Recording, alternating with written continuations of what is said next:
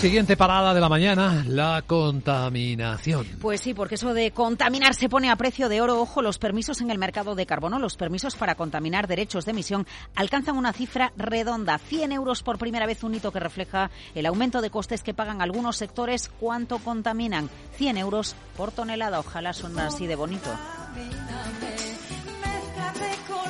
Bueno, el sistema de comercio de emisiones E T S de la Unión Europea obliga a fabricantes, compañías eléctricas o aerolíneas a pagar por cada tonelada de dióxido de carbono que emiten como parte de los esfuerzos para cumplir objetivos climáticos. Cuanto más emisores tengan que pagar por los permisos de carbono para cubrir la tonelada de C O dos, bueno, pues más es el incentivo para invertir en tecnologías bajas en carbono y cambiar a combustibles menos contaminantes. Lo que todos sabemos es que cuando no tienes un derecho de contaminación, pues lo compras, que para eso hay un mercado. Y es este mercado el que está subiendo de precio, disparado en el último año, porque muchas empresas, para disminuir su dependencia del gas ruso, han tenido que recurrir al carbón, y esto ha hecho que el precio de los derechos de emisión en ese mercado, que lo tuviese que comprar porque no lo tenía, tuviese que pagar más. Bueno, la interpretación va por barrios, porque Polonia, que produce la mayor parte de, de su electricidad a partir de carbón, culpa a los especuladores de que el precio de las emisiones de carbono eh, suban.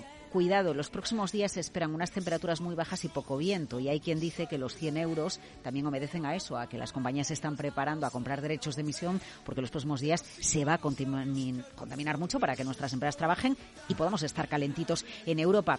¿Y dónde está uno de los dilemas? Pues en lo que pasa en otras zonas, porque en China el derecho a contaminar, el derecho de emisión, ni siquiera llega a, a los diez dólares, y esto genera, bueno, pues unas diferencias cruciales en el mercado.